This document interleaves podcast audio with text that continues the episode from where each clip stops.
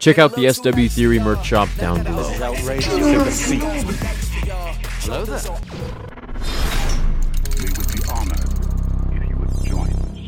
Hey everyone, and welcome to another quick video from the book Jedi vs. Sith: The Essential Guide to the Force. Now, this one's kind of interesting because it describes in Legends, from Luke's point of view, what Palpatine did with Luke's lightsaber, which fell from his severed hand from Darth Vader in Episode 5. Now, in Legends, and this is of course very Legends, but who knows if it's going to be used at all in canon now, coming in Episode 9, since we know Palpatine returned. Basically, what happened here is that Palpatine found Luke's hand and his lightsaber, and he cloned him. And I'm going to read a bit from the book and then we can talk about it afterwards. So the book says In 9 ABY, Luke discovered that Palpatine had recovered Luke's severed hand and lightsaber, and that the demented Jedi Master Joruus C'baoth had used genetic material from the hand to grow a mindless clone of Luke. Armed with Luke's also recovered lightsaber, this clone fought Luke at the Emperor's stronghold at Mount Tantiss on the planet Wayland. This duel ended when Mara Jade, a former Imperial agent who'd been assigned to kill Luke, killed both the clone and Joruus. Luke recovered his first lightsaber and gave it to Mara Jade. In 10 ABY, Mara constructed a new violet bladed lightsaber for herself as part of her training to become a Jedi Knight. Luke has retired his first lightsaber, the blue one, and continues to use the second one that he made for himself, so the green one. So, a few things about this that I want to explain.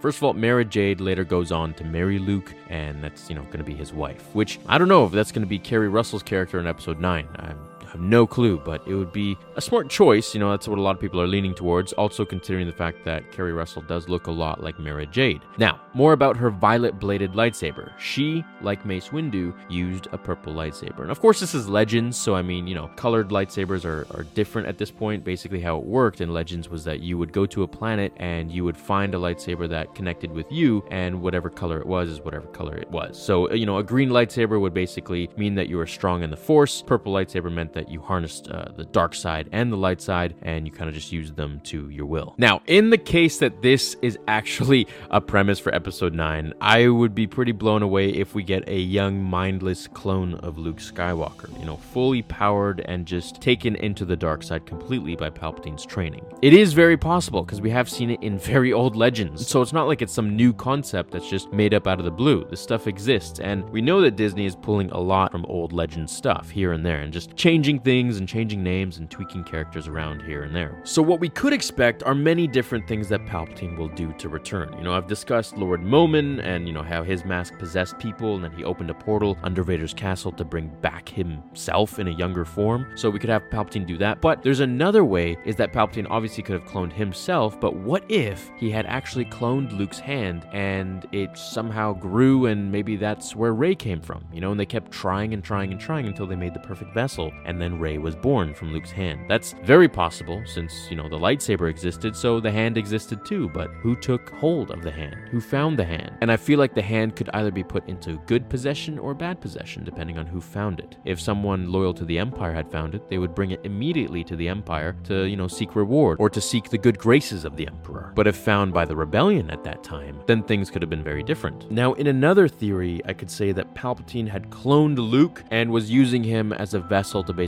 transfer his essence into. Because, I mean, if he did that with Snoke, then clearly he was just waiting for the correct vessel to do it with, which would grant him unlimited power, you know, his full powers. Which is something that a lot of people are thinking that the actor Matt Smith is actually a part of. So he's going to come back as young Palpatine, which would be really cool. I would love to see that, but I mean, you know, the only time will tell. I'm digressing very much in this video. Basically, I just wanted to highlight what Palpatine did with Luke's severed hand in Legends, and it all comes from the book Jedi vs. Sith. So I hope you enjoyed this video. I hope you enjoyed the little theories attached to it. Let me know what you think below about everything, including episode 9, and if we could see a Palpatine, you know, returning as a cloned version of himself or taking over some younger being's body. Have an awesome rest of your day. Hit like if you enjoyed this, and I'll see you in the next one. Until then, remember, the Force will be with you always.